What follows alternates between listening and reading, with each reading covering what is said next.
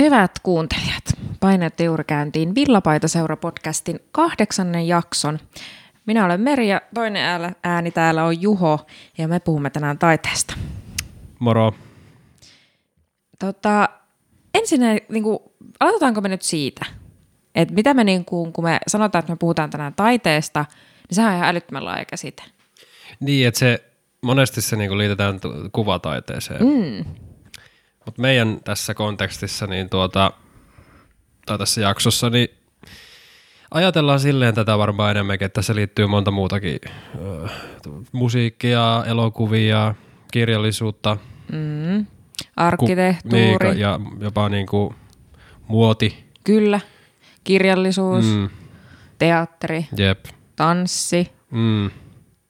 Eli siis on, eli me, me ajatellaan tässä jaksossa tämä tota, taide ajatellaan niin kuin näin moninaisena. Kyllä, kyllä. Jonkin aikaa sitten vasta törmäsin tähän, että siis, siis taide sanana, niin sehän tulee siis ajatuksesta, että te, tehdä jotakin taitaen, niin kuin taidolla. Mm, Eli periaatteessa niin kuin mikä tahansa, mitä tehdään niin kuin, niin kuin todella, todella hyvin, Joo, niin voisi olla taidetta. Ja se on minusta hauska ajatus, koska onhan niin kuin, vaikka kukka-asetelmat, ne voi ajatella taiteeksi, kirjoittaminen, niin kuin käsinkirjoittaminen, Jep. niin kuin, siis ihan kirjo, niin kuin nyt, et, no niin, nyt meni änkyttämiseksi, mutta siis kirjoittaminen myös silleen, että ei niin, että sä kirjoitat jotakin runoa tai Niin. niin. kirjallista tekstiä, vaan silleen kirjoitat kynällä kauniisti Joo. paperille. Tässä on just se, tää, että missä kontekstissa tai mihin se viedään se itse NS-teos. Ei se Irmeli-mummon ne kukkapenkit vielä sinänsä tee siitä taideteosta, jos ne on siellä jossain. Mm. Mutta jos ne tuopi, otetaan siitä ne joku semmoinen osio vaikka ja viedään jonnekin niin ihan näytille mm. semmoinen asetelma kukista, jo- joka jonkun mielestä on ollut semmoinen, että tästä voisi tehdä vaikka jonkun näyttelyn tapaisen tai silleen tuoda esille, niin silloin se on mun mielestä. Ja niin kuin tulee tässä varmaan jakson aikana vielä puhetta siitä, että silloin se alkaa niin kuin olla taidetta. Joo, joo. Tai se on ainakin, siinä on niin mahdollisuus siihen, että voi, sitä voi kutsua taiteeksi. Kyllä, niin että siinä on jotain tämmöistä määritelmää tavallaan, että mitä voi sanoa taiteeksi. Niin, ylipäätään. Mm. Mm. Ja sitten toi kukka-asetelma juttu, mullehan tuli siis mieleen nämä tämmöiset, mä en nyt muista mikä niiden nimi on, mutta japanilaiset tämmöiset kukka-asetelma, tämähän on tämmöinen mm, harrastus tai mm. semmoinen, no taiteen muoto, mm. mutta siinäkin siinä on just se konteksti. Ei niitä, ei niitä läimitä niitä kukkia sinne ruukkuun miten tahansa, vaan Niin. siinä on se tietyt säännöt ja sitten mm, tietyt perinteissä hyvänä pidetyt. Ja joo, niin, kyllä. Kyllä, kyllä. Perinne on myös iso sana siinä, että tota, taide, monet taiteenlajit rakentuu myös siinä. On semmoinen äh, traditio. Mä yritin sanoa traditio, mutta ei. Traditio siis on taustalla. Niin, kyllä, kyllä. Sieltä se niinku rakentuu. Öö, oliko sulla vielä tähän vai pointtia vai pitäisikö po- pohtia, pohtia tuota, mikä on meidän mielestä taidetta? Olin just menossa Joo. kuule aivan Joo. tähän kohtaan. Mikäs on meidän mielestä? Mikä, mikä on, niinku, kun se puhutaan taiteesta, niin mikä mm. se sulle on? Mitä on taide? Mm. Öö, öö, oho, nytpä tuli vaikea kysymys. mä luulin, että, onkin- mä, mä, joo, luulin, joo. että mä olin niinku valmis, mutta Mut- siis mä jotenkin lähtisin jonkun semmoisen elämyksen kautta, että se pitää antaa jotakin enemmän kuin, että vaikka on hienosti maalattu kuva Mm. tai on hienosti näytelty näytelmä. Mm. Niin okei, joo. Jos sä maalaat maalauksen, niin kyllähän sä teet taidetta. Ja joo, jos sä teet näytelmän, niin kyllä sä teet taidetta. Mutta niin jos puhutaan, että mikä minulle on jotenkin semmoinen aivan niin kuin Niin. semmoinen taidetaide, niin kyllä se henkilökohtaisesti se pitää antaa jotakin. Siinä on joku semmoinen, niin kuin, joo, syvempi joku semmoinen. Syvempi, että se jonnekin iskee syvemmin vai? Joo, mm. mutta olisiko nyt ehkä, vastasinko sittenkin kysymykseen, että mikä on mielestäni hyvää taidetta? Mm, ei, ehkäpä joo. Niin. Mutta että, niinku, että jos kuvailee taidetta, Mm. niin mitä siinä, niin, mitä omi, ehkä ominaisuuksien kautta voisi lähteä tätä miettimään. Mm. Jos mä itse mietin, niin se, pit- se pitää olla niinku jotenkin, mitä mä oon niinku, merkkailin muistiinpanoja tästä, niin öö, no ensinnäkään taiteen arvoa ei voi mitata rahassa. Okei. Mun mielestä se on se, tai ei ainakaan niin helposti, kyllä jonkun ehkä voi, mutta että niin kuin mun mielestä se on se ensimmäinen ominaisuus tai semmoinen, mm. joka tulee monesti mulla mieleen. Vaikea, tai sitä on niin kuin vaikea, kun jollekin, jollekin joku hyvä vaikka elokuva tai teatteriesitys voi olla kolminkertaisen niin kuin rahasumman arvoinen verrattuna taas jollekin toiselle, mm. joka ei miellä sitä sitten semmoisena ko- kovin kummosena Niinpä. kuitenkaan. Et eh, ainakin se, ja sitten mun mielestä taiteessa on se, että siinä on, olisi niin kuin aina jotain uutta tai erilaista. Okei. Että silloin olla, alkaa niin kuin olla, vaikka, vaikka, toistas, vaikka toistaskin jotain samaa, ns. samaa juttua, vähän niin kuin vaikka joku Va- Warholin jotkut teokset tai sitten jotkut vaikka musiikissa, vaikka jotkut cover-biisit siis, mm. niin eihän nekään, vaikka ne on käytännössä sama juttu, sa- sama jutun toistamista, niin kyllähän siinäkin tulee jotain, siinä tehdään jotain uutta. Kuitenkin. Kyllä. Että siinä pitää olla se näkökulma, mistä sen toistaa. Niin. Vaikka tekee sen cover-biisin, niin sillä pitää olla joku oma näkemys. Kyllä, koska eihän kukaan kopioi täysin jotain jonkun, mm. siis ti- täysin, ihan niin kuin jokaista pientäkin ominaisuutta niin kuin siitä lähtien. Eihän kukaan semmoista tee. Mm, mm. Siis taideteosta silleen kopio suoraan. niin Siinähän tulee aina, aina tulee joku oma juttu siihen lisäksi. Kyllä, kyllä. Et se. Hirmu hyviä pointteja olit tuonne listannut. Ja sitten jatkuu vielä. Oho, ne jatkuu vielä. No niin. Taide mietityttää, herättää ajatuksia. Mä oon merkannut tämmöisen. Okei, joo. Ja tää on just tää, aika, tää on mun mielestä tämä subjektiivisuus on sitten tässä tämä, mm. varmaan mitä me on ajatellut. Kyllä. Ja toi menisi vähän tuohon samaan, mitä niin kuin mä yritin hakea tuossa, kun mä eka hakellyin, niin kuin, että joo, että se herättää jotakin. Ja ajatus on aika hyvä, koska se ei pelkästään ole tunne. Sä et pelkästään ajattele, että no nytten tämä tarina sai minut surulliseksi, tämä tarina sai minut Mm. iloiseksi, vaan tämä tarina sai ajattelemaan mua jotakin. Mm. Koska sehän voi tulla, tai su- sulle voi tulla surullinen fiilis jostain ö, näkemästä jutusta tai kokemasta jutusta, taideteoksesta, mutta se, siinä, ei, siinä ei välttämättä niinku heti tajua sitä, miksi näin on, tai miksi minä tunnen mm. näin. Mm. Se voi olla joku tämmöinen tosi semmoinen mm, niinku yhtäkkinen semmoinen reaktio. Kyllä. Joku tämmöinen vaikka suru tai mm. ilo.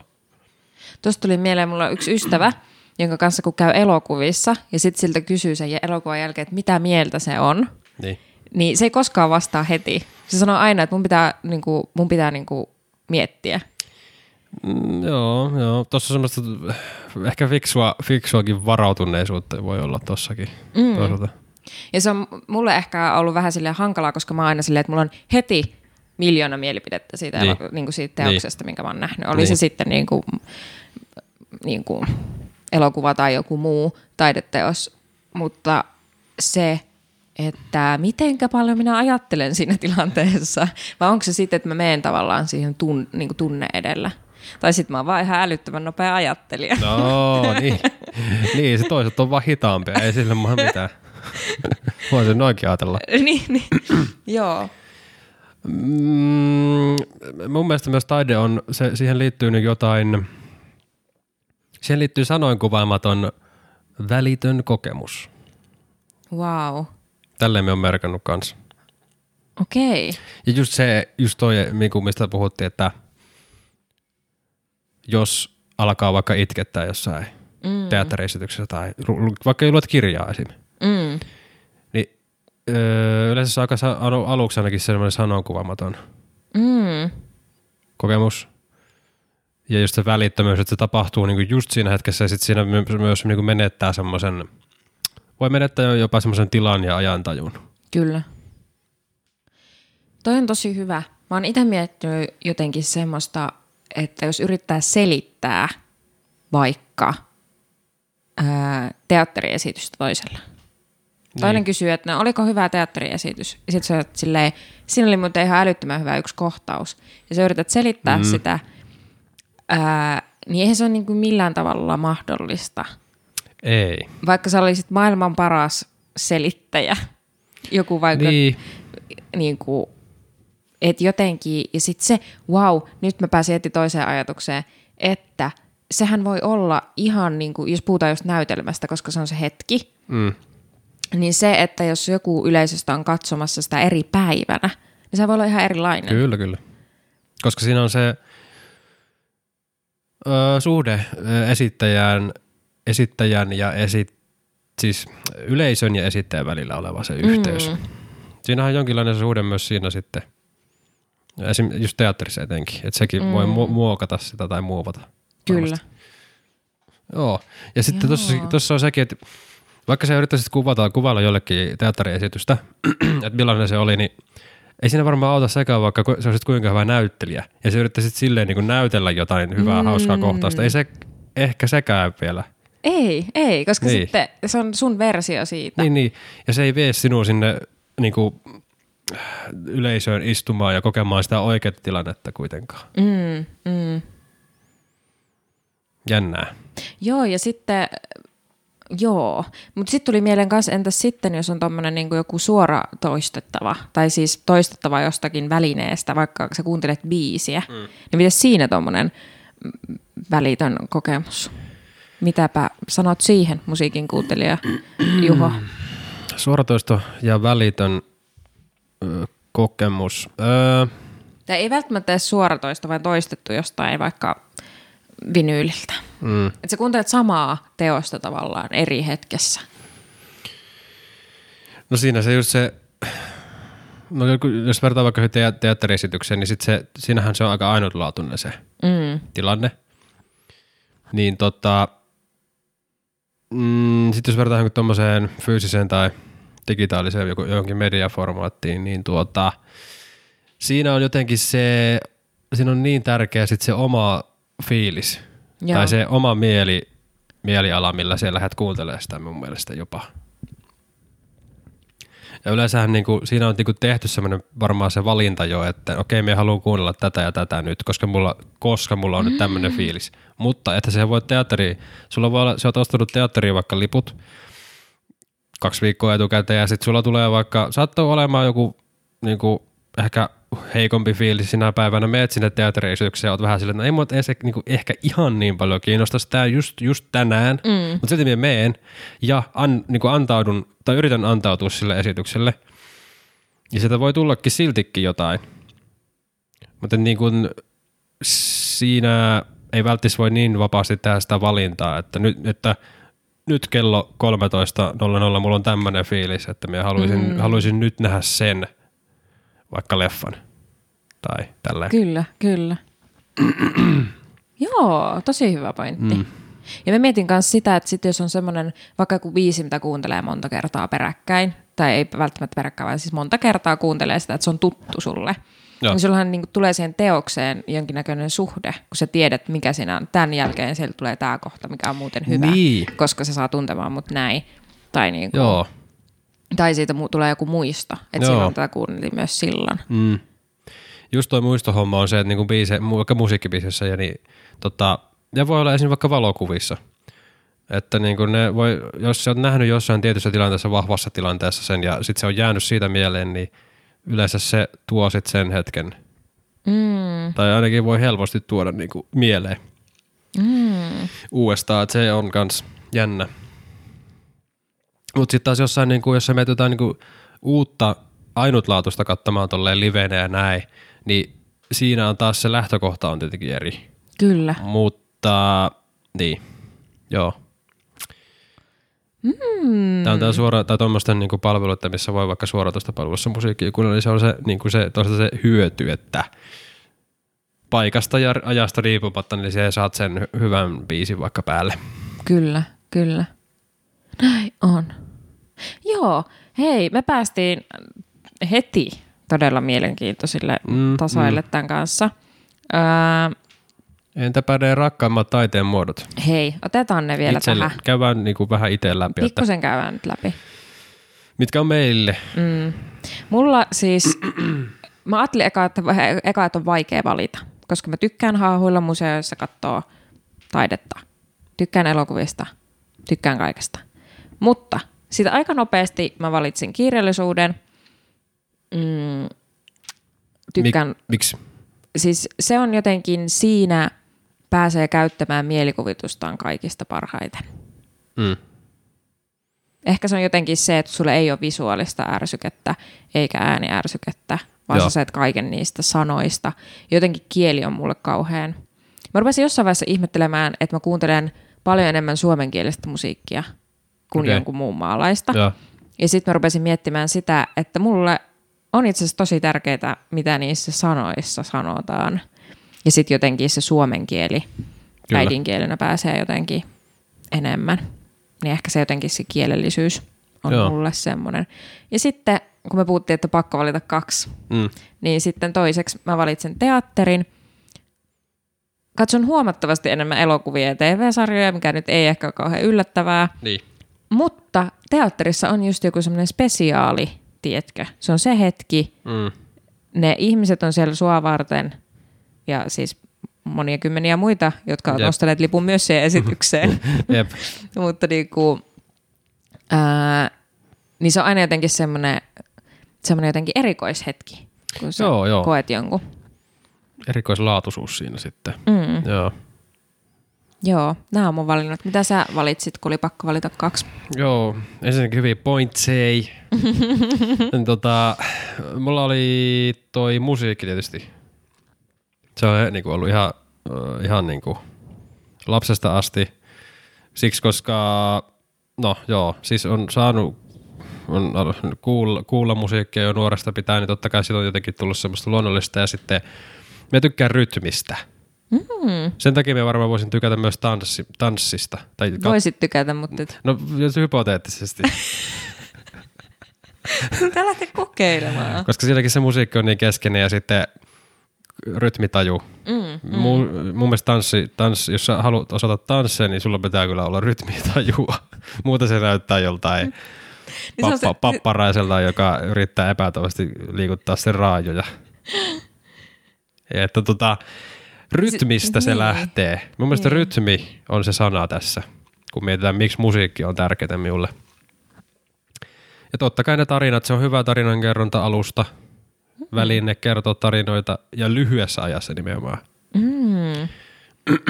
Että jos sä saat kolme minuuttia kerrottua tietyillä sanavalinnoilla ja yhdistettynä melodiakuluilla semmoisen tunnelman kautta hyvän tarinan, niin ai että, Mm. silloin kyllä nautiskellaan. Kyllä. Että tota, joillakin ihmisillä on se vaan se taito, onneksi on semmoisia ihmisiä maailma, ne pullollaan, mutta niitä on paljon maailmassa, jotka on, osaa yhdistää melodiat ja sitten oikeanlaisiin sanotuksiin ne kivasti. Mm. Mm. Ja jotkut, ei tee, jotkut tekee pelkkää niinku instrumentaali musiikkia, että ei ole sanotuksia ollenkaan, että sekin on ihan fine. Mutta että niinku, jos mm. arvostan kyllä suuresti tämmöisiä taiteilijoita. Joo. Mulle tuli nyt itse asiassa villi-idea aivan Kerro villi tässä idea. nyt, kun kuuntelin sinua. Kun, tiedätkö, kun tehdään näitä videoita, missä vaihdetaan elokuvasta musiikki ja sitten se kohtaus, tunnelma Joo. muuttuu aivan Joo. täysin sen niin kuin, Kyllä. ää, niin tuli tuosta sanotuksen ja musiikin yhdistämisestä mieleen, että mieti, ää, löytyisiköhän näitä nyt jostain interwebsin maailmasta. Näitä on varmaan, en mä voi Sa- olla ensimmäinen, joka sai tämän idean. Mutta Niin. sama sanotus eri niin kuin, sillä musiikilla, Mm. niin siinä näkisit, että miten suuri osa siitä tavallaan tunnelmaa Jep. sä voit luoda sillä musiikilla. Se, niin kuin, siis se, että sä kalisutat jotain palikoilla rytmiä ja rämpytät jotakin kitaraa, Niin. niin sillä voi luoda niin jotenkin suuren elämyksen, Joo, joo. että se värittää sen koko tarinan. Mm, mm. Wow.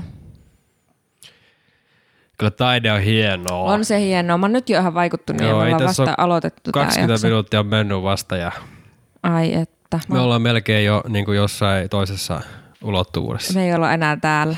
Me ollaan jo Me, me ei olla enää me. me ei olla enää mekään. Eikö me olla täällä? No niin. Ja toisena mä voisin täräyttää tähän ton no, elokuva. Ai niin, kun sulla oli toinen vielä tulematta. Mä menisin mennä eteenpäin. No niin, joo, puhutaan. Joo, no niin, miksi elokuva? Puhutaan vaan, puhu vaan.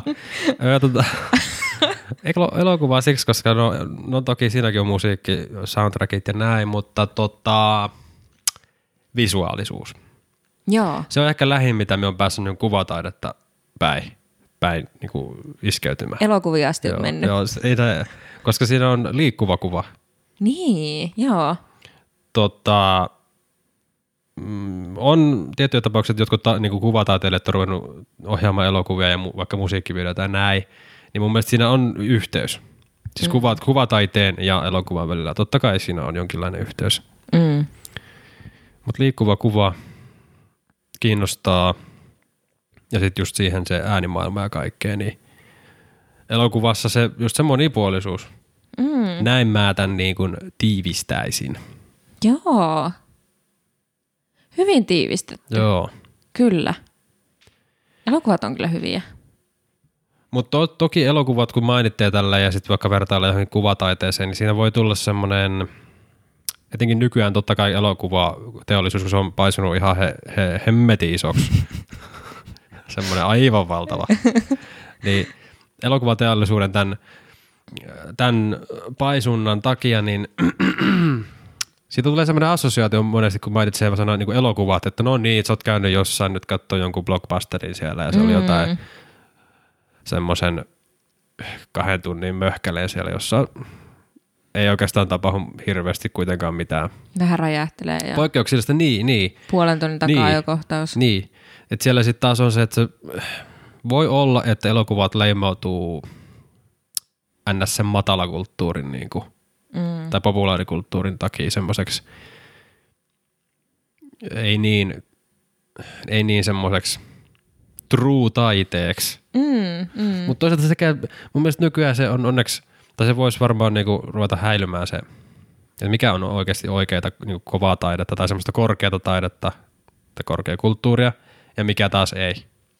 Niin, toi on siis hyvä kysymys. niin. Mä luulen, että me päästään tänään vielä tuohon noissa muissa meidän Joo, lähteissä, Pikkasen. mitä meillä on. Siis todella mielenkiintoinen kysymys. Mikä on taidetta Mm. ja mikä ei? Mikä menee raja siinä? Mikä on hyvä, mikä on huonoa? Mikä on tota, korkeaa, matalaa? Mitä Kyllä, siihen väliin jää? kyllä. Mitä se ulkopuolelle jää? Onko siitä poistettu kaikki kynnykset välistä? Niin, missä Hypätäänkö kynnykset on? Niin. Onko joku ikkuna, takaovi? Onko niitä nakutettu siihen? Niin, Joo. Mielenkiintoista. on mielenkiintoista. Hyppäys eteenpäin. Hypätään tehdään, vähän. tehdään aikahyppy. Oho, Joo. Eli seuraava aiheeseen. Kuulosti jotenkin niin dramaattinen. mä, niin mä ajattelin, että me mennään taaksepäin, mutta me mentiin eteenpäin. Joo. No niin, mennään. Öm, mun mielestä mä halusin avata tota estetiikan käsitettä vähän tässä. Joo.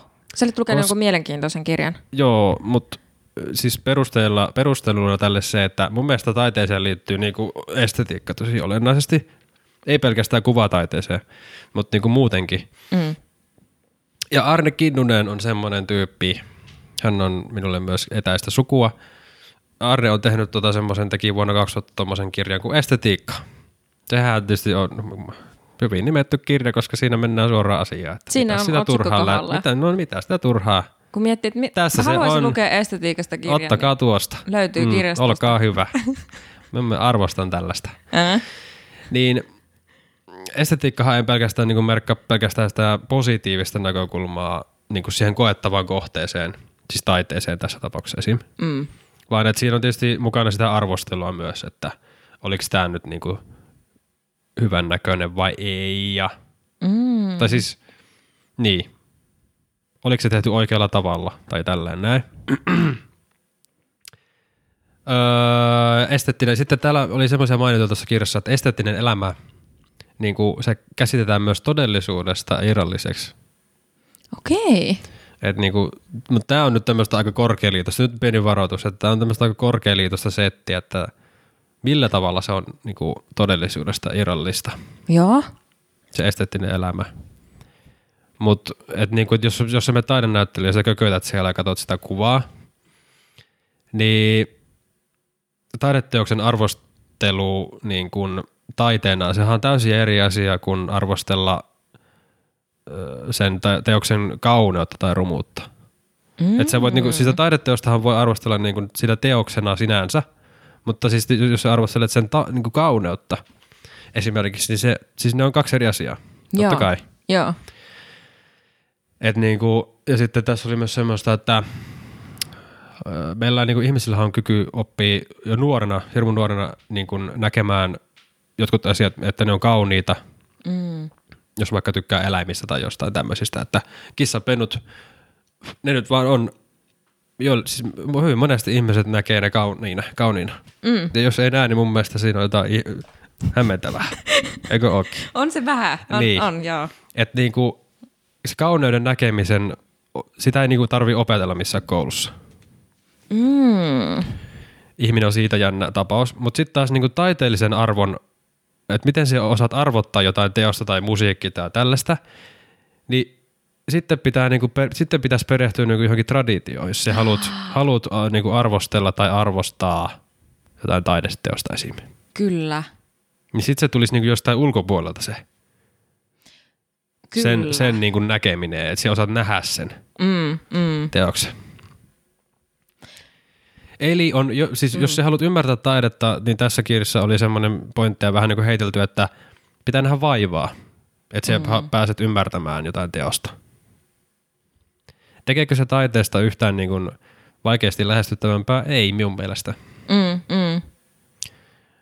Että tota, vaikka niin kuin taiteeseen liittyy, oli mikä kirjallisuus tai joku muu kyseessä, niin siihen liittyy tietysti kaikki tyylikaudet ja just se tra- traditio. Joo, mm. mutta niin kuin, kyllä mä itse uskon siihen, että loppujen lopuksi se on se subjektiivinen kokemus sitten kuitenkin. Ja sitten se my- myös muuttuu totta kai, että se, sullehan jos vaikka näytetään joku leffa 19-vuotiaana ja sitten se näytetään 29-vuotiaana sulle, niin totta kai ne näyttäytyy eri tavalla. Kyllä, kyllä. Mut, ja sitten tässä olisi hyvä myös viimeinen pointti tästä, me päätän tämän estetiikka-homman tähän, että Luento päättyy. on, niin, niin, että on enemmän syvyyttä sanoa jotain taideteosta rumaaksi, tai vaikka se, että se kuulostaa, niin kuin, äh, kuulostaa vähän niin kuin, olisiko epämiellyttävä äh, ruman soundin vastakohta. Mm. Niin on, äh, siinä on enemmän syvyyttä sanoa jotain teosta rumaaksi, kuin että sitä sanoisi huonoksi. Mm. Koska tota, huonohan merkkaa niinku taiteessa semmoista, että se on vaan laimeeta semmoista vaaleeta, em, se on ihan niinku hälläväliä. Niinpä. Ei siinä ole mitään kosketuspintaa. Silloin se on huono. Mm. Et joku on mennyt sinne lavalle vaan ja ei se edes yritä. Niinpä. Ei se anna, ei se anna itsestään mitään siellä. Se pitää niinku sitä yleisöä vitsinä. Mm. Niin silloin se on huono, mutta ei se niin kuin, että jos se ihminen tulee sinne ja vaikka niin kuin esittelee jotain ns. ruman näköisiä juttuja, niin ei se, se ei niin kuin sinänsä vielä ole huono, tee, huonoksi tee sitä mun mielestä. Mm. Mm. Mutta jos sitä pystyy, jos sitä tulee semmoisia kokemuksia, että vitsi, onpa niin kuin jotenkin, tulee semmoinen fiilis, että on niin kuin jotenkin tosi, semmoisia vahvoja fiiliksiä, Joo. vaikka ne olisi tommosia ns. negatiivisia, että joku on ruma, Mm. niin silloin siinä on jotain, siinä on jotain Kyllä. kosketuspintaa. Tällainen nousi tästä. Siis todella mielenkiintoinen. Mun on oikeasti varmaan pakko lukea toi kirja. No en mä oikeastaan siis rehellisesti suosittele, koska, koska tämä on tämmöinen akateeminen kirja.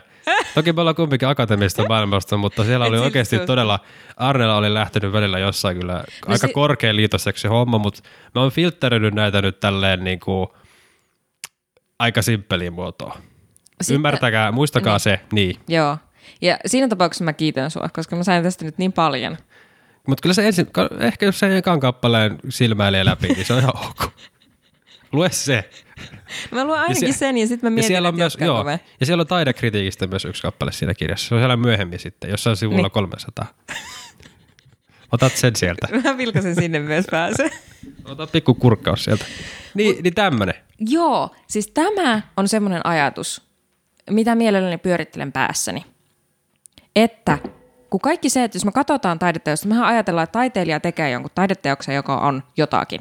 Niin eihän se mene niin, vaan se, se katsojassa tapahtuu se, tietty Joo. se taide tavallaan. Just toi, mistä sä puhuit, että sulla on ne ajatukset, ja toi on musta hyvä pointti, mikä tuo sen aina esille. Sä katot, luet jonkun kirjan, katot jonkun leffan eri ikäisenä. Mm. Täysin eri kokemus Eri tapaus, niin. koska sulla on se elämänkokemus, joka heijastuu välttämättä siihen sun Kyllä, kokemukseen. kyllä. Jos sanotaan, että on maalaus, jossa on tyttö ja ilmapallo, Mm. niin kuin, oho, tähän se oikea teos, se mikä meni pirstaleeksi siellä sen Banksin se. Aa, joo, joo, joo. No niin, mutta se oli vahinko. Mä, Joo, kyllä. mulla oli mielessä joku erilainen kuva. Mm, mutta kato, mm. katsotaan vaikka sitä esimerkkiä. joo. Tyttöjen ilmapallo. Joo, Niin sehän tarkoittaa eri katsojille eri asioita, koska niillä on eri kokemus ja eri asia, mikä niille herää siitä, jep. Niin kuin siitä jutusta. Mm. Niin toihan niin jotenkin se, että niin, että onko joku teos ruma, kaunis, esteettinen. Mm. Wow, kyllä. Joo, joo. Tässä, tässä ollaan niin kuin siinä jotenkin aivan siinä äärellä. Yksi pointti, mikä tuli kans mieleen, mm, siis luen tällä hetkellä Saara Turusen ää, sivuhenkilön nimistä romaania, ja siinä oli semmoinen kohtaus, missä kaksi kirjailijaa keskustelee kirjallisesta traditiosta, jossa oli kans tuossa puhetta mm. siitä, että niin kuin, miten taide on se, että mitä siihen traditioon nostetaan, ja miten se heijastuu, miten se uusi, mitä uutta tehdään, niin se Joo. aina heijastuu siihen vanhaan. Joo. Ää, ja sitten siinä ne kaksi kirjailijaa käy keskustelua, jossa tota, ne puhuu just siitä, että ei kukaan kirjailija kirjoita klassikkoa, vaan Jep. klassikosta tehdään. Joistakin kirjoista tulee klassikoita, Kyllä. joistakin ei. Kyllä. Se, miten niihin viitataan, miten niistä puhutaan, mm. minkälainen arvo niille annetaan, Joo. tuleeko niistä taidetta, tuleeko niistä Joo. taiteellisesti arvostettuja teoksia. Jep. Ja sitten tämä on jotenkin, musta se on hieno ajatus. Ja sitten väistämättä rupeaa miettimään sitä, että mitä on käynyt niille kirjoille. Siis maailmassa on kirjoitettu ihan hirveästi kirjoja, mm. jotka jotenkin vaan jää jonnekin, koska niistä, niihin ei viitata. Niitä on varmasti ihan valtavasti, joo. Mm. Ja se selittää sen, miten joskus käy semmoinen kokemus, että tiedätkö, tulee semmoinen olo, että mä kuuntelen tätä biisiä tai äh, mun tapauksessa, ehkä tämä oli vähän outo vertaus multa, koska aika vähän kuuntelen sitä musiikkia, mutta niin kun luen vaikka jotain kirjaa, musta tuntuu, että mä oon ainut ihminen maailmassa, joka tykkää tästä. Niin kuin jotenkin se, että Joo, koska joo, siitä joo. ei puhuta. Ja, jotenkin, ja sitten se jotenkin musta tuntuu, että tähän tulee semmoinen olo, että niin kuin vähentääkö se sen arvoa, kun mä en voi jakaa tai puhua te- sille jollekin. Nyt rupeat, rupeatko sitä niinku miettimään sille, että onko tässä kirjassa joku vikana vai, Niin. vai, vai, onko, niinku, vai miten se? Niin, niinku, että onko se, niinku, onko se taiteellisesti oikeasti hyvä vai onko mä jotenkin sekasi kokijana, kun mä saan tästä jotakin. Ja silloin se ehkä peilaat sitä, myös sitä lukukokemusta sitten vielä, että tuokin tulee sitten sen läpi niin kuin ko- koet ehkä sitä, mm. siis että a- jopa alitajuisesti. Että toivottavasti se nyt ei ainakaan heikennä sitä sun lukukokemusta. E, niin, en mä Niin. usko. Mutta jotenkin siinä on takaraivossa just tämä, että jos mä luen joku kriitikon ylistävän kirjan, niin sitten mä uskallan olla silleen, että ai että oli hyvä kirja. Joo, nyt meidän huidon käd- kädellä täällä taas nyt alkaa niin kuin olla semmoista nyt tulta perseen alla niin sanotusti, koska just tämä kriitis, kriitikkojen kehumat teokset tai haukkumat teokset, niin se on todella vaikea tilanne lähteä vaikka lukemaan jotain kirjaa, jota on vaikka ylistetty. Se oot, ja sä oot vahingossa vaikka nähnyt sen, että ai helvetti, että Hesari antoi viisi tähteä tälle kirjalle. Ja me ollaan nyt lukemaan tätä, että mm. niin se on täysin eri tilanne ruveta niinku, öö, lähestyä sitä teosta, kun sulla on joku, sulla on heti semmoinen tausta-ajatus siinä Kyllä, kyllä. että tuossa tapauksessa, jos on viisi tähteä saanut, niin on semmoinen, että tänne on pakko olla hyvä. Mm, mm. Se on niinku heti pikkuinen niinku, semmoinen letdowni, että jos se ei olekaan. Niin jos se ei lähde... Jos se ei lähde heti, niin. niin. Jos se on vähänkin huonompi kuin ihan älyttömän hyvä. Kyllä, kyllä, koska niin viisi tähteä, niin. se, on, se on saakeli hyvä. Niin, ja se on pakko olla. Niin. Ja mun on pakko kokea jotain aivan mieletöntä, kun mä Niin. avaan tämän. Tämä on he, todella hankala tilanne. niin on. Mm. Sen takia just tämä kriitikoiden, tai siis kritiikin välttely, niin joissakin tapauksissa kannattaa ainakin omalla kohdalla on miettinyt sitä, että mm. mukavampi lähestyä jotain vaikka leffaa ja näin, niin ihan tyhjältä pöydältä silleen. Joo, Tää, tästä päästäänkin sopivasti sitten niin tähän, koska mä menisin just kysyä siltä, että, sulta, että miten paljon niin kritiikkejä tulee lueskeltua ja minkälainen niin niihin on se ajatus. Joo, no mä painotan enemmän sitä niin kuin ihan tämmöisten peruspulliaisten kommentteja. Tai siis mm. onhan nekin kritiikkiä sinänsä. Mutta ei ehkä niin painoar- painoarvoltaan samanlaista. Mutta tota, niihin me niin kuin, mulla se haukan katse kohistuu sinne. Mm, mm. Tiirailen niitä ja sitten tuota NS-ammattikriitikkojen noi julkaisut ja tämmöiset ja ne tekstit, niin se on niin vaikea jotenkin lähestyä niitä yleensä. Joo, Vaikka, ne, vaikka siinä on semmoinen tilanne, että sulla on joku suosikki artisti tai kirjailija tai ohjaaja julkaissut uuden teoksen, mm. ja tämä kriitikko kehuu sitä, ja se oot silleen, jee, nyt se sai kehuja. Mm. Kuulostipa oudolta. Mutta siis kuulosti joltain, että on niin jossain aineessa. Jee.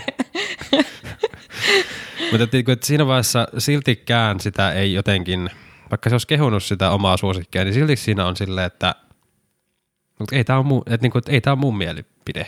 Mm. Et miksi, että niin kuin, tämä on vain yhden ihmisen, se on aina yhden ihmisen mielipide.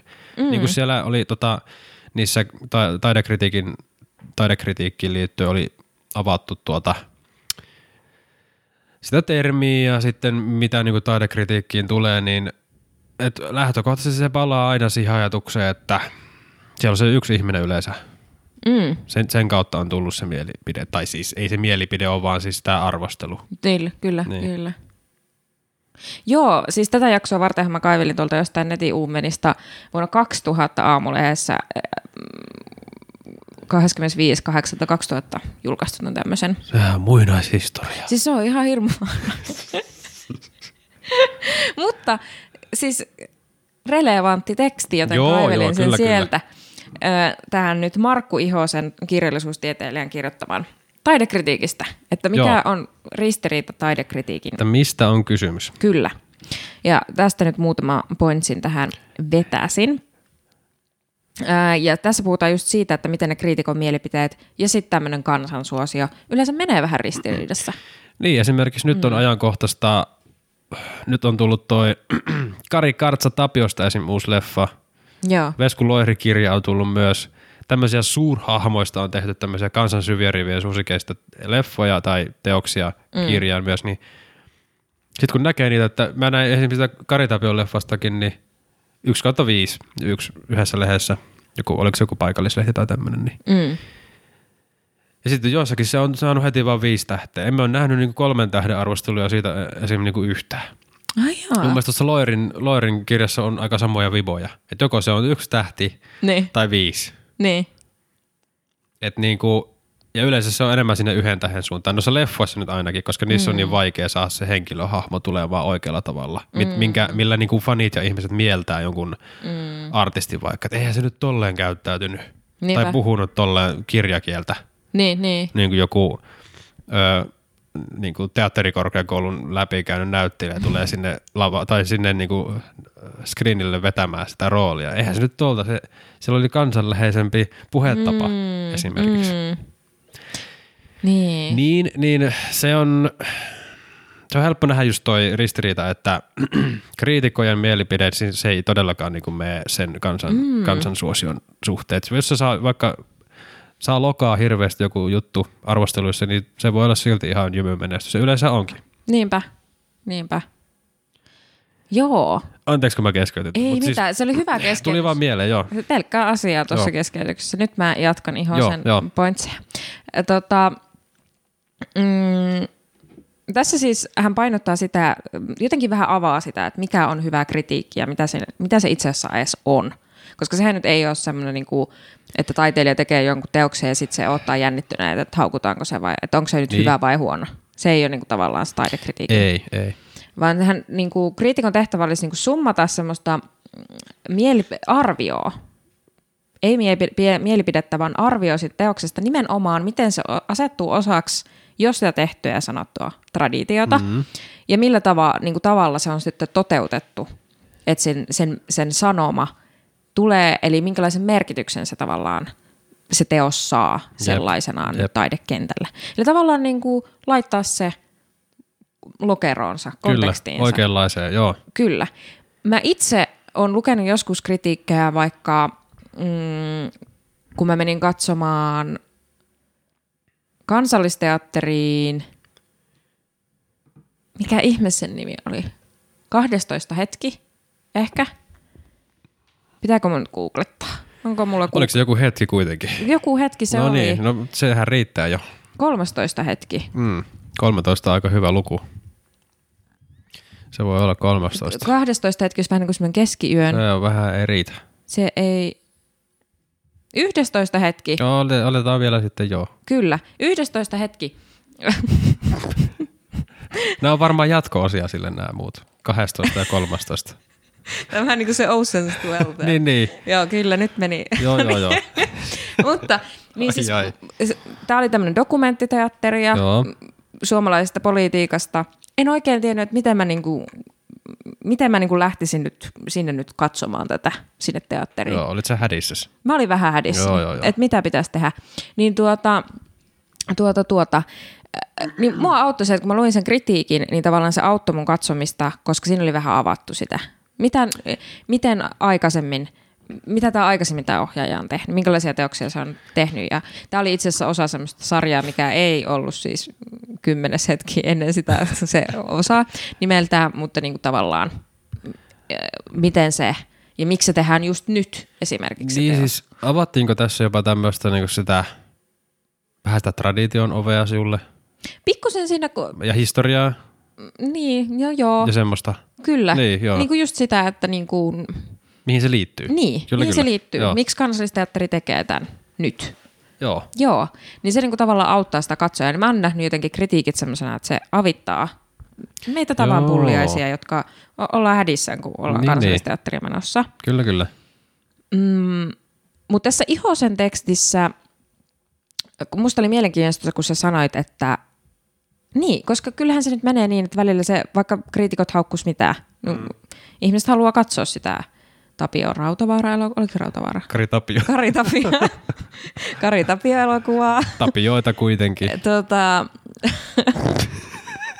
no niin, nyt keskity. Taas mä kuolen tänne. Keskity Meri. No Joo, niin. joo, joo.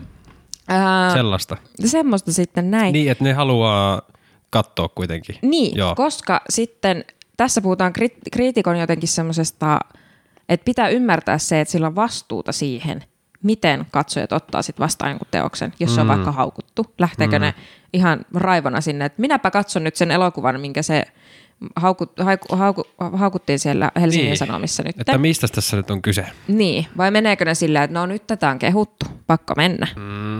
Ja toisaalta myös se, että no, vaikka niitä ei kirjoiteta tavallaan taiteilijoita varten, niin kyllä se vaikuttaa heidän tö- töihinsä niin kuin sillä tavalla, että jos sä nyt menet lyttäämään jonkun työn, että nyt oli semmoista, mitä ei, semmoista kannat- kökköä kyllä. ei kannattaisi tehdä ikinä kenenkään, niin kyllähän se nyt niin kuin, No se, niin, kaikki avustuksien saanti ja tämmöiseen, miten sulla tulee sponsoreita tai joku, jotain tämmöisiä esimerkiksi. miten sä rakennat sun uraa sen Kyllä, jälkeen. kyllä. Imagohan siinä myös niin rakennetaan. Tai Kyllä. rakentuu. Joo, niin se oli musta, mä voin suositella tota, tota, se löytyy meidän linkkilistasta, jos haluaa lueskella, niin Tai riti, taideritiikkiä. kyllä. Joo, Mutta tässä joo. oli taas, me teille näitä tehdään näitä poitseja, niitä ei välttämättä Pikkupoitsi. tarvi lukea, kun te voitte Niin, vaan eihän. kuunnella tämän, niin sitten voitte Ei sinänsä. päteä tuolla jossain taidekritiikki itse asiassa. Mm, kyllä, kyllä. Joo. Entäs, öö, pitäisikö puhua rahasta? Hei, puhutaan rahasta. Koska, Koska- jo puhuttiin vähän siitä, että sitä niin kuin, no, niin kuin taiteen arvoa ei välttis voi mitata rahassa. Mm. Mutta miten talouden suhde taiteeseen? Hyvä, kun kysyit tämän mm. kysymyksen, koska Oletko talousasiantuntija? mulla on täällä muistiinpanoja juuri tästä Aa, teemasta. ju, onks poitseja? Ja mulla on poitseja? täällä. tota, mä lähdin siis tämmöiseen ajatukseen. Mä muistelin kuulleeni joskus, että taloudellinen tilanne vaikuttaa siihen, miten paljon kangasta käytetään muotisuunnittelussa. Eli mm. kun taloudellisesti on tiukkaa, niin hameet on lyhyitä, topit pieniä ja niin edelleen. Kun taloudellisesti on paljon varaa, Rytkyt lyhenee. niin. Niin sitten tota, sit käytetään kangasta aivan maksimekkoja on ja Joo, joo, joo. miesten kravaatit on leveitä ja on millä mällätä. Näin se on. Näin. No, minä lähdin tätä googlettamaan ja selvisi, että olin muistanut tämä ihan väärinpäin. Eli itse asiassa ää, taloussanomat oli tehnyt tämmöisiä, tämmöisiä että hauskoja äh, niin kuin indikaattoreita, miten ta- taiteessa menee. Tai tämmöisiä ei hauskoja, vaan erikoisia, minkälaisia mm. on. On huulipuda-indeksiä, mm. näin, näin. Niin itse asiassa on toisinpäin. Siellä oli tämmöinen, niin kuin, sinne puhuttiin, että onko tämä nyt totta, tämmöinen hameindeksi vai mm. ei. Mm. Mutta sen on siis äh, tota, tota, alun perin, nytkö mä oon poistanut mun muistiinpanot täältä? Eikö multa löydy? Niin, niin kerkesin jo kehua, että täällä nyt on mulla kaikenlaisia pointseja, niin en täältä nyt. Mutta siis se, voisin tähän väliin heittää sen, että niistä siinä, tässä kun puhutaan mm. talouden suhteesta taiteeseen, niin siellä oli esim. elokuvista se, että kun taloudessa menee heikommin, niin äh, inhorealistiset elokuvat menestyy paremmin. Kyllä, tämä oli mielenkiintoinen pointti. Ja varmaan realistiset elokuvat samassa syssyssä, niin se on jännää. Eli, Kyllä. eli kun siis alkaa se fyffe käydä vähi, alkaa niinku rahanyörit kiristymään, niin sitten halutaankin mennä myös taiteen kautta kokemaan jotain oikein semmoista, että lyökää nyt vielä sitä raippaa enemmän, että saisi mm. vielä nähdä semmoista kunnon realistista Eikö just touhua. toisinpäin? Ei kun, täh? Eli silloin Ai, ei, kun, inhorealistinen... kun taiteessa, aa joo, kyllä, Niin. joo, totta, nyt mä kun sekoitin. ihmisillä menee huonosti, niin ne haluaa katsoa keveitä. Kyllä, elokuvia. kyllä, näin se on, näin se on, totta kai. tuo, tuo, unohtakaa tuo äsken, se äsken on jostain Niin. sairaasta kauhuelokuvasta. Ja tuo myös mulla teoria. meni nämä hameet siis Joo, meni, ai, joo, joo, joo. Eli hameindeksi keksittiin äh, 1926, kun ekonomisti George Taylor teki tämmöisen, äh, tämmöisen havainnon, että naisten hameet lyhenee korkeasuhdanteesta. Eli taloudella kun menee Kun hyvin, menee hyvin, no niin. niin, niin hameet on lyhyitä. No niin. No sitten äh, tällä, tämä taloussanomien uutinen oli vähän silleen, että tämä voi olla urbaani legenda. Ei ole totta. Minä selvitin, eli mm. googlettelin lisää. Äh, löysin tuota, tuota, tuota, tämmöisen ihan yliopistossa tehdyn tutkimuksen. Mm, äh, tota, tämä oli tehty Rotterdamin yliopistossa, tämmöinen pienimuotoinen. Ei nyt ole mikään, että nyt tässä on vuositolkulla tutkittu, Niin. mutta lähdettiin vähän leikkisästi nyt Pikkasen. sitten pikkusen tutkimaan, joo. että, että onko totta vai ei. No, nyt tulee niin vaikea tutkia nimiä, mutta lausun silti, koska tykkään haastaa itseäni. Marjolaine van Bardwijk ja Philip Hans Frances. Ihan hyvin meni. Hyvin se meni. No niin, 2010 siis tutki tätä. Joo. Ja niillä oli, että tämä ei olekaan ihan urbaani legenda. Tätä ei ole ihan heitetty hatussa, vaan mm. itse asiassa hameitten pituus vähän ennustaa sitä. Eli kun ollaan menossa kohti hyviä aikoja, niin noin kolme neljä vuotta ennen sitä muotiin, muotisuunnittelijat mm. suutte- suunnittelee lyhyempiä hameita. Aika monen. Siis wow, ennustaja hameita, Kyllä, kyllä. toisin sanoen.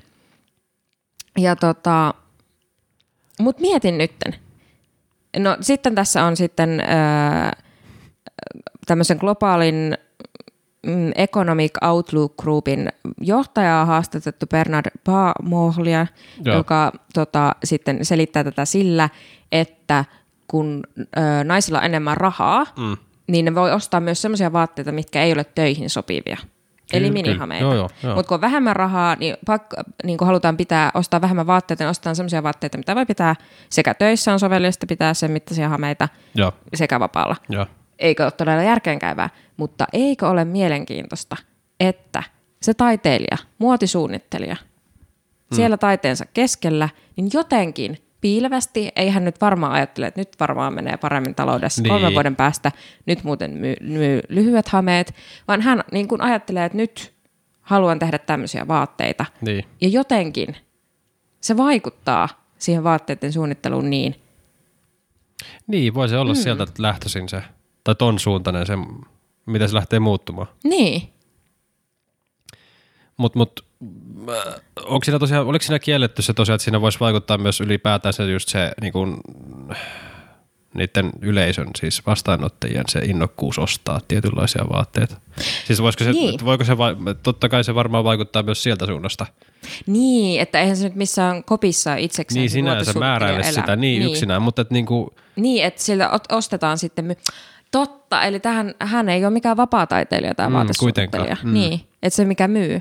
Koska siellä on myös tämä kravaatti-indeksi. Eli miehet ostaa kravaatteja enemmän silloin, kun taloudessa menee huonosti, Joo. koska vähän sama syy. Ne haluaa pitää työpaikkansa, joten on Niin. skarppia kyllä, kyllä. pitää paljon kravaattia näyttää työtelijältä. Joo.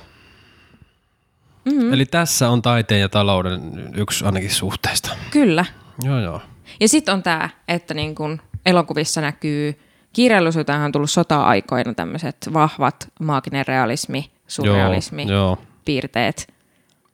Niin kun, mm. että mennään todellisuus jotenkin hajoaa ja todellisuus jotenkin paetaan todellisuutta Sitä silloin, kautta kun kyllä. menee Kyllä. esim. taloudellisesti huonosti taikka on sotatila, Jep. eli myös Jep. menee taloudellisesti huonosti, Jep. mutta siis niin kuin, joo. Mielenkiintoista, mielenkiintoista, mielenkiintoista. Hienoa työtä, hei. Kiitos. Kyllä tää tästä lähtee. Olit sä ollut jossain, jossain myös tämmöisellä vähän samantyyppisellä asialla?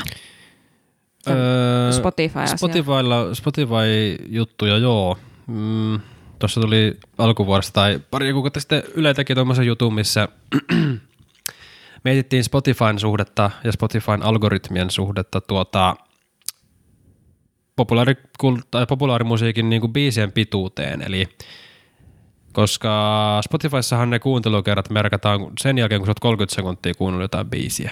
Mm. Niin, niin, niin nykyään entistä enemmän, etenkin niin kuin populaarimusiikissa, lähdetään niitä biisejä tekemään siitä näkökulmasta, että se koukku, eli kertsi tulee ja niin kuin aika lailla jo 30 sekunnin kohdilla, että se la- saadaan se kuuntelija naulittuu siihen ja saadaan ne kuuntelukerrat ja ne rahat sieltä Okei. tuotot pois, niin tätä kautta myös ne biisit alkaa niinku lyhenemään. Tai on nyt on havaittu semmoista, että biisien pituus on niinku alkanut lyhenee.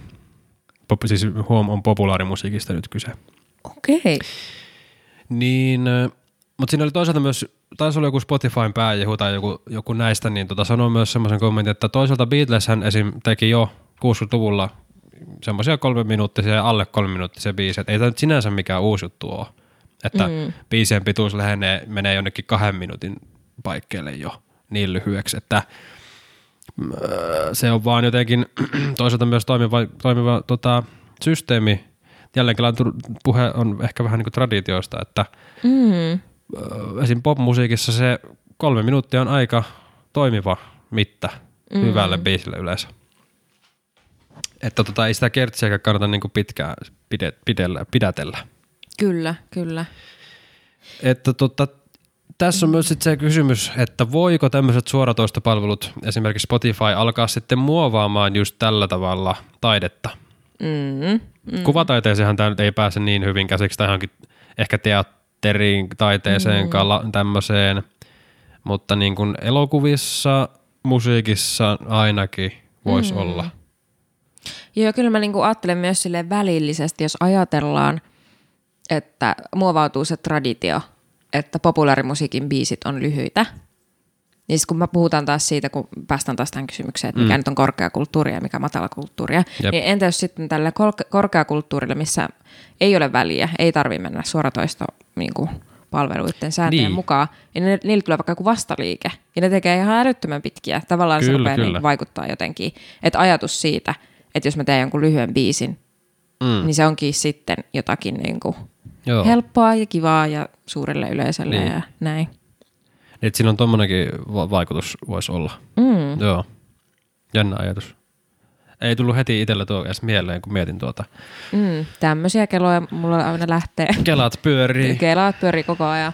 Että tota, Puhumattakaan just siitä, miten se vaikuttaa ihan just niihin, jotka julkaisee noilla alustoilla. joo. Mm. Ja just toi mun mielestä to, aika niin kuin, todella kökköä siis toisaalta, että se pitää olla se 30 sekunnin raja, mutta joku rajahan siellä on oltava noissa sydämeissä, kun ne on niin kuin, ne algoritmit pitää olla siellä ja siis se on niin kuin elektroninen järjestelmä ja kaikkea näin, niin jollainhan ne, äh, niin kuin ne palkkiot tai siis ne korvaukset pitää mitata Spotifyssakin, että Niin, niin. miten paljon pitää kuunnella, että et, et, hirmu hankala tilanne sillä, siinä mielessä sitten. Mutta 30 sekuntia, sillä mennään nykyään. Hmm.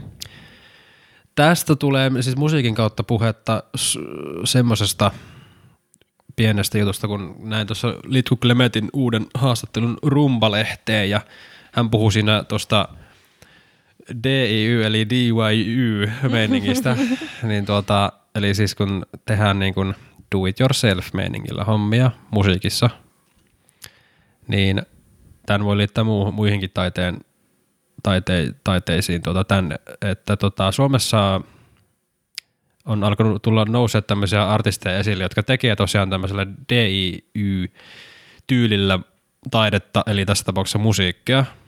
Ja siinä äh, Litku, eli Sanna Klemetti kuvasi tätä silleen, että esim.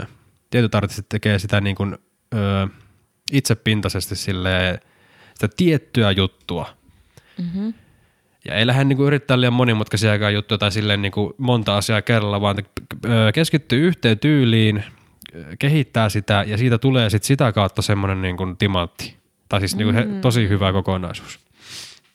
Ja se on ehkä myös tämmöinen ton DIY-jutun niin tämmöisiä hedelmiä musiikissa mm. ainakin on nyt Suomessa.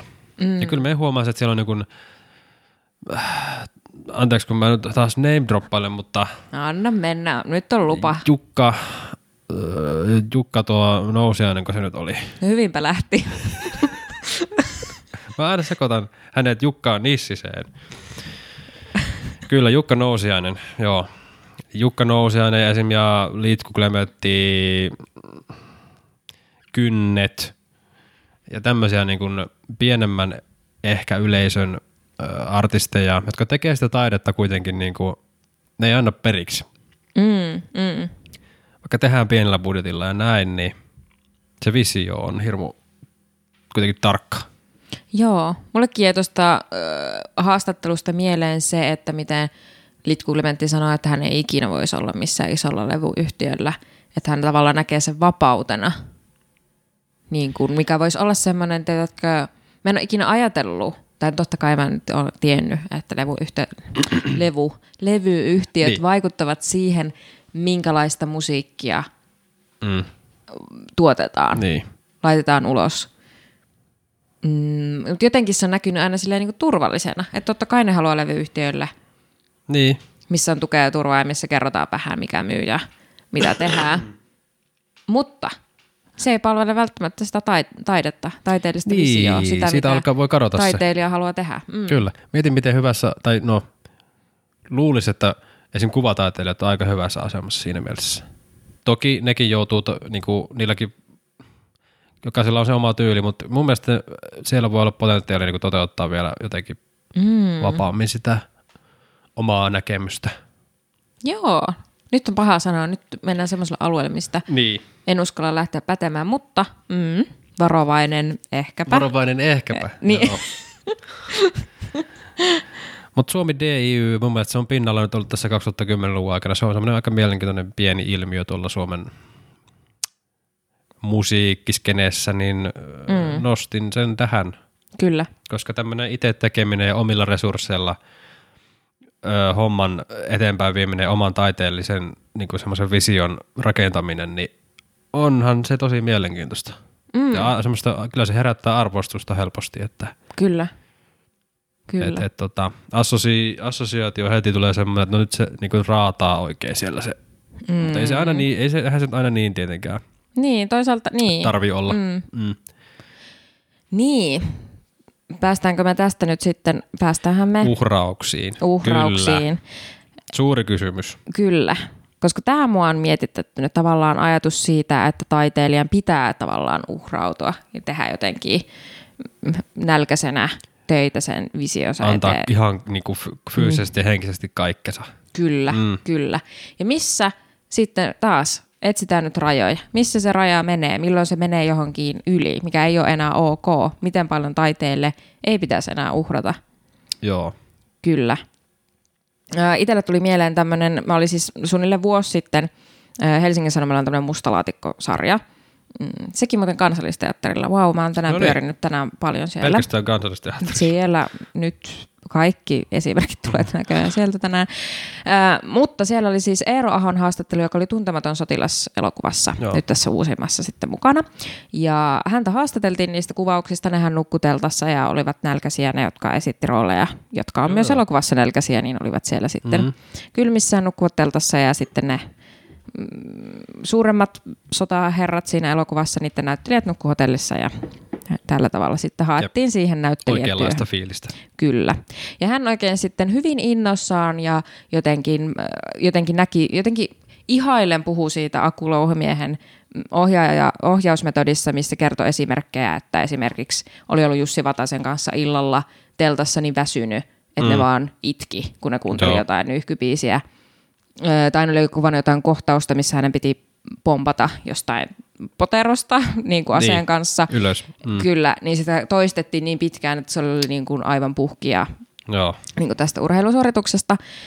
Niin kyllä se niinku tämmöisen tavan ihmisen, joka ei tee itse taidetta tuommoisen uhrauksin, niin jää miettimään sitä, että eikö sitä näy, niin kuin voi näytellä sitä väsymystä?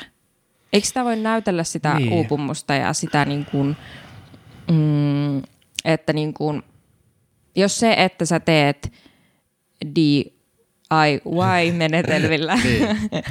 tota, ää, yritin vältellä tuon Joo, joo. lyhenteen, koska... Mä huomasin sen, että nyt on, Niin. nyt on paha paikka, mutta kyllä Nyt se... se tuli, joo, se joo, joo, tuli joo. Mm. DIY, äh, DIY-menetelmillä, niin Niin. kuin, että tavallaan ää, jotenkin tehdään oma elämä, jotenkin uhrataan silleen, että saadaan tehdä sitä, niin kuin, että se tavallaan jotenkin se tilanne sanelee sen, että sä haluat uhrata näin, että sä saat tehdä jotakin. Mutta sitten joku tommonen menetelmä, mikä, onko se nyt välttämätöntä? Niin kuin. Ja meneekö se tavallaan siihen samaan myyttiin, että sitten ajatellaan, että kun taiteilija tekee jotenkin, että sillä on jotenkin vähän kurjaa, kun se saa sen tehtyä. Niin. Että vähän on pakko aina olla jotenkin kurjaa. Jos sä voisit vaikka, sul, sä oot semmoisessa leffaproduktiossa mukana, missä kaikilla näyttelijöillä olisi varaa nukkua hotellissa, niin mm. ei laiteta kaikki sinne nukkumaan, koska mm. nyt tehdään muuten semmoista Kyllä, kyllä. taidetta, että on kurjaa. Niin, että, et niinku, mm. mun mielestä tuommoisesta, tuommoisesta tulee joku mieleen niinku semmoinen urheilusuoritus. Joo, Että, ja se ei mun mielestä liity aina taiteeseen. niin. Että tota, et, et. Se on se, joku si- siinä, siitä jotenkin häviää se kuitenkin se esittäjyys. Mm, Kun se ihminen viedään ihan niin kuin henkihieveri melkein. mm, mm. Niin miten se voit niin kuin antaa itsestäsi mitään? Niin, Tai niin. se, semmoista niin kuin omaa, tuoda sen oman niin kuin panoksen siihen sitten kuitenkaan. Niin pystyt sä niinku Niin. täysille jotenkin, Niin, kyllä. vai, kun siinähän alkaa, kun se puhutaan kuitenkin tajunnan rajamaille menosta melkein ja tälleen näin joissakin noissa tapauksissa. Mm. Ja joissakin muissakin leffoissa, missä niinku, Stanley Kubrick on hyvä esimerkki kanssa semmoista, se on vienyt joitakin näyttelijöitä ihan siis hermoromahduksen partaalle niissä kuvauksissa. Mm. Niin eihän se ihminen ole enää oma itsensä siinä vaiheessa. Niin, Niin, niin. miten se voi niin kuin, ee, että eihän sitä ihmistä sellaisena ole niin kuin otettu sen produktion mukaan. Mm, Nälkäisenä mm. jostain metästä. Mm-hmm. Ko- korsun pohjalta. niin, niin. Ei se akuhirvinen, aku, niin akuhirvinen, ei se silleen tullut siihen Jep, produktion mukaan. kyllä. Niin mun mielestä se mun verdict, eli lopputulema, eli päätös, päätelmä tähän on, tai mielipide, että ei ole hyvä. ei ole aitoa. Ei oo. Niin. Niin. Koska mun mielestä se on semmoista mässäilyä sitten on jälkeenpäin olla silleen, että ai ai ai, että Mm. mulla oli viisi rakkoa jalassa siellä ja esitin sitä roolia ja Niin. oli saakeli selkävaivoja ja olin aivan loppu ja näin. Ei, niin kuin te, mitä väliä, ei se tee sitä yhtään niin kuin se parempaa. Mm. Sori nyt vaan. Jep. Jotenkin, jotenkin tulee semmoinen fiilis. Niin. Joo. Mutta sitten taas jossain performance-esityksessä tai jotakin, jo- jotkut joku tanssiesitykset ja näin, niin jostain syystä nyt tulee tämmöinen heitä mielikuva, että niissä ehkä voisi jopa Mm. vähän näkyä semmoinen, ei nyt ihan oikea tuska, mutta jotenkin sen näkisi siinä niinku eri tavalla.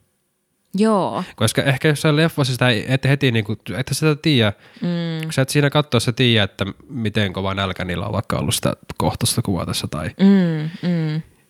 että niinku, Niin, Ta- Niin. joo, toi tanssi musta on hyvä esimerkki, koska siinä mun mielestä mennään Se on niin fyysinen, niin, se mennään- väkisinkin, Mennään niin. just siihen urheilupuolelle Kyllä, sillä kyllä. tavalla, että mä luotan, että ne se tanssijat on, niin. tietää, mitä ne tekee, ja ne on treenautunut siihen. joo, No, mutta toisaalta, no joo, voihan näytteleminenkin olla tosi fyysistä, mutta niinku, joo, mä luin joskus, mä yritin etsiä sen kolumnin. Nyt mä en voi Joo. viitata siihen valitettavasti, koska mä en löytänyt sitä, mä en muista kenen kirjoittama se on. Mulle voi laittaa viestiä jossakin, jos tietää.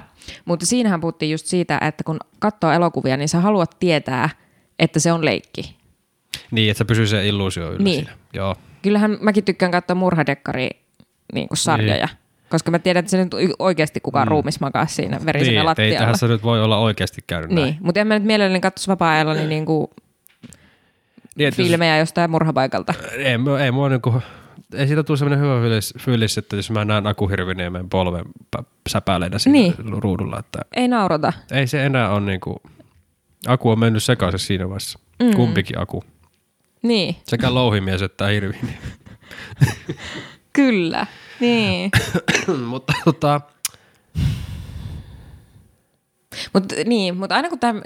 mut miten paljon saa uhrata? Niin, Mikä on meidän vastaus? Miten paljon voi antaa sitten kuitenkin? itse antaisin hyvin vähän. Ihan-.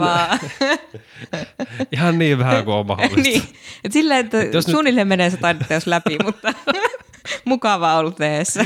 Tarpeeksi mukavaa pitää olla. No, ei. Mutta mä menen, tää vähän nyt sitten kanssa, ni- niin ja miten paljon meillä on aikaa? Kai Aletaan olla loppusuoralla. No niin, nyt mm. nopeasti aivan, Joo, joo. aivan yhteen lauseeseen Joo. yritän laittaa. Että tässä menee kans, nyt kun mä sanon näin jotenkin, on, että on minusta outoa tämä, kun ihmisillä fyysisesti taidetta te- tehdessä on paha olla, Niin. Eh, niin tulee semmoinen olo, että saanko mä sanoa näin, kun mä en ole taiteilija, mä en oikeasti tiedä tästä mitään. Jossa mä pääsen siihen pointtiin, kun mä oon miettinyt myös sitä, että koko tätä jaksoa jotenkin ajatellessa, mm. että mitä tässä nyt uskaltaa sanoa, kun en mm. mä nyt oikein tiedä, kun mä en ole taiteilija. Niin. Että tavallaan siinä taiteen ympärillä on kanssa toi niin kuin joku semmoinen kupla, että siitä ei saa puhua, jos sä et nyt itse tiedä. Joo, jos ei miten- ole itse siellä niinku sisällä. Niin. Mm. Niin hyvä harjoitus on nyt tämä sanoa ääneen, että meidän mielestä on paha, jos on paha olla, kun tekee elokuvaa Niin. näyttelijä. Niin, niin. Niin siinä tulee itsellekin vähän niinku paha olo. Niin. Niin sitten voi harjoitella myös sitä, että taiteesta saa ihan puhua tämmöisenä Kyllä, kyllä. kuluttajan, taiteen kuluttajan.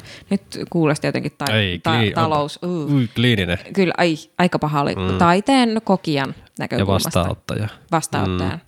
Mm. Se on ihan ok, jos antaa vaikka jo, niinku jossain lavalla tai näin, niin siis huomaa, että on niinku treenannut jo hyvässä, tai nyt välttämättä ihan niin huippukunnossakaan ja näin, mutta siis että niinku on täysillä sisässä siinä esityksessä. Mm. Se on ihan eri asia kuin olla siellä niinku melkein tajuttomana. Niin, niin. Että se niinku näet, että ei, tämä ihminen ei muuten niinku tuu selviämään tästä mm. esityksestä. Ei se ole se pointti. Mm. Toki leffa, leffa, leffassa se on vaikeampi havaita semmoista, koska se, se vedetään se onnistunut otto sinne purkkiin ja sitten ei tiedä mitä niissä leikatuissa kohtauksissa on tapahtunut. Mm. Sitten siinä ihminen ei näe sitä, mutta siis anyway, kaikkea se saa antaa ja si- se on se taiteen mun mielestä se mahtava juttu, että siinä mennään niin kuin täysillä. Kyllä. Saa mennä täysillä ja pitää Kyllä. mennä täysillä. Tiettyyn pisteeseen asti. Niin. Hyvällä fiiliksellä. Siis Kyllä. niin kuin, Niin, silleen, että se ei ole vaaraksi itse. kyllä. Kyllä, toi on hyvä. Mm. Niin kuin saa fyysisesti antaa kaikkensa. Pistää peliin ja likoon. Niin, se likoon laittaminen. Mm. Mutta niin, että joku raja. Kyllä, Ei kyllä. pystytty määrittämään, mikä se raja, mutta se on, menee sillä pahassa olossa Joku semmonen, ja joo. itsensä, vahin- Masokismin itsensä ja- vahin- Ky- itsensä vahingoittaminen. Ja toisten. Ja myös toisten. Ja ketään ei saa vahingoittaa. no, no niin. Näin se menee. Hei, onko meidän aika lopettaa? Kyllä se, mutta se, nyt alkaa semmoinen tilanne olla kyllä joo. No niin, meidän seuraava jakso tulee ilmoille 19. lokakuuta ja silloin meillä on aiheena sosiaaliset suhteet. Sossusuhteet. Sossu. Joo, kiitos tästä jaksosta kaikille kuul- Kiitos. kuulijoille. Kiitos, kiitos Meri. Kiitos Juho. Öö, ole hyvä. Kannattaa muuten mennä seuraavaan meitä Spotifyssa. Joo, Siellä si- meidän sivulle kun menee, niin painakaa sieltä follow kautta seuraa, tai mikä se nyt on se nap- namiska siinä, niin pysytte sitten kartalla. Kartalla pysyy siinä vaiheessa, kun meidän jakso aina tipahtaa, tipahtaa tuota eetteriin, niin ei me ohi niin helposti. näin se on. Tämä on mun tippi tähän ja pointsi ja Mm. näin. Ja Instagramista löytään kanssa, siellä voi Kyllä. seurailla.